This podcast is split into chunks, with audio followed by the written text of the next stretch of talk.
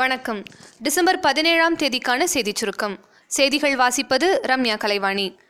பள்ளி மாணவர்களின் நலன் கருதி தமிழக பள்ளிக் கல்வித்துறை சார்பாக தொலைக்காட்சி சேனல் ஒன்று பொங்கல் முதல் ஒளிபரப்பாக உள்ளதாகவும் இதற்காக ஒன்று புள்ளி முப்பத்தி ஐந்து கோடி ஒதுக்கப்பட்டு அண்ணா நூற்றாண்டு நூலகத்தின் எட்டாவது தளத்தில் படப்பிடிப்பு நடந்து வருவதாகவும் அமைச்சர் திரு செங்கோட்டையன் தெரிவித்துள்ளார். கொள்ளிடத்தில் தடுப்பணை கட்டக்கோரி விவசாயிகள் நடத்தும் போராட்டத்திற்கு ஆதரவு என பாமக நிறுவனர் டாக்டர் திரு. ராமதாஸ் அறிக்கையில் தெரிவித்துள்ளார். சேலம் சென்னை இடையே எட்டு வழி பசுமை சாலையை அமைக்க மத்திய மாநில அரசுகள் நடவடிக்கை எடுத்து வருகிறது. இதற்கு எதிர்ப்பு தெரிவித்து விவசாயிகள் கருப்புக்கொடி போராட்டம் நடத்தினர். மூன்று வங்கிகளை இணைப்பதற்கு எதிர்ப்பு தெரிவித்து வங்கி ஊழியர்கள் இருபத்தி ஆறாம் தேதி வேலைநிறுத்த போராட்டத்தை அறிவித்துள்ளனர்.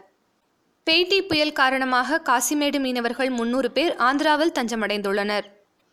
ஊட்டியில் பார்க்கிங் வசதியை மேம்படுத்த நகரின் மையப்பகுதியில் ஐம்பத்தி நான்கு ஏக்கர் பரப்பளவில் உள்ள குதிரை பந்தய மைதானத்தில் இருந்து நான்கு ஏக்கர் நிலத்தை நகராட்சி நிர்வாகம் கையகப்படுத்தியது. இதற்கான பணிகள் தற்போது தொடங்கியுள்ளன. சிவகாசி அருகே பட்டாசு ஆலைகளை திறக்க கோரி கிராம மக்கள் நடைப்பயணம் மேற்கொண்டு அதிகாரியிடம் மனு அளித்தனர். கடல் சீற்றம் காரணமாக பழவேற்காடு மற்றும் மீனவ கிராமங்களில் கரையோரத்தில் நிறுத்தி வைக்கப்பட்டிருந்த சுமார் ஐம்பதுக்கும் மேற்பட்ட படகுகள் ஒன்றோடு ஒன்று மோதி சேதமடைந்தன.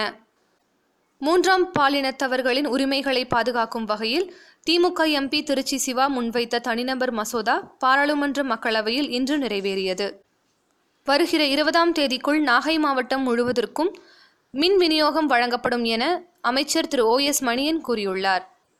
மேகாலயாவில் உள்ள ஒரு நிலக்கரி சுரங்கத்திற்கு அருகே ஓடும் லைட்டெயின் ஆற்றில் உள்ள தண்ணீர் சுரங்கத்துக்குள் புகுந்துள்ளது. இதனால் பதிமூன்று தொழிலாளர்கள் சுரங்கத்தினுள் சிக்கியுள்ளனர். சம்பவ இடத்திற்கு வந்த தேசிய பேரிடர் மீட்புக் குழுவினர் சுரங்கத்தினுள் தொழிலாளர்கள் இருக்கும் இடத்தை கண்டுபிடிக்கும் பணிகளில் ஈடுபட்டு வருகின்றனர்.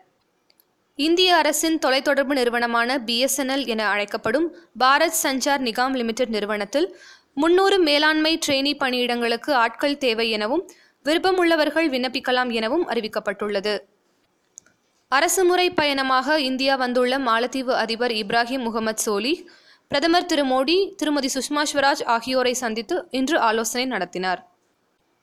உத்தரப்பிரதேச மாநிலம் நொய்டா மாவட்டத்தில் இன்று பள்ளியின் மதில் சுவர் இடிந்து விழுந்ததில் இரு குழந்தைகள் பரிதாபமாக உயிரிழந்தனர்.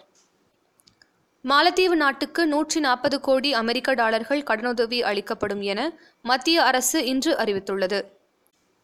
பன்னாட்டுச் செய்திகள். துபாயில் பதிமூன்று வயதில் இந்திய சிறுவன் ஒருவன் சாஃப்ட்வேர் கம்பெனிக்கு உரிமையாளராக மாறியுள்ளான்.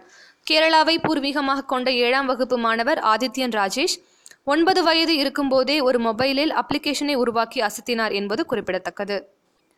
அமெரிக்காவில் வீட்டுக்கு வெளியே வைக்கப்படும் பார்சலை திருடுபவர்களை கண்டறிய காவல்துறையுடன் இணைந்து ஜிபிஎஸ் கருவி மூலம் ஒரு புதிய முயற்சி எடுத்துள்ளது அமேசான். இரண்டாயிரத்தி பத்தொன்பதாம் ஆண்டில் நாடு முழுவதும் மகாத்மா காந்தியின் நூற்றி ஐம்பதாவது ஆண்டை மத்திய அரசு கொண்டாட உள்ள நிலையில் கானா நாட்டில் காந்தியின் சிலை அகற்றப்பட்டிருப்பது அதிர்ச்சியை ஏற்படுத்தியுள்ளது. விளையாட்டுச் செய்திகள்.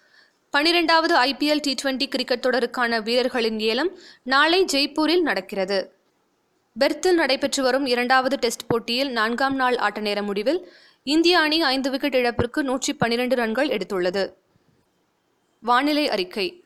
ஆந்திர மாநிலத்தின் கிழக்கு கோதாவரி மாவட்டத்தின் அருகே பேச்சி புயல் இன்று கரையை கடந்தது. கரையை கடந்தபோது எண்பது கிலோமீட்டர் வேகத்தில் காற்று வீசியது. நாளைய சிறப்பு. ஸ்ரீ வைகுண்ட ஏகாதசி மற்றும் சர்வதேச இடம்பெயர்வோர் தினம். இத்துடன் இன்றைய செய்தியறிக்கை நிறைவு பெறுகிறது. மீண்டும் நாளை சந்திப்போம்.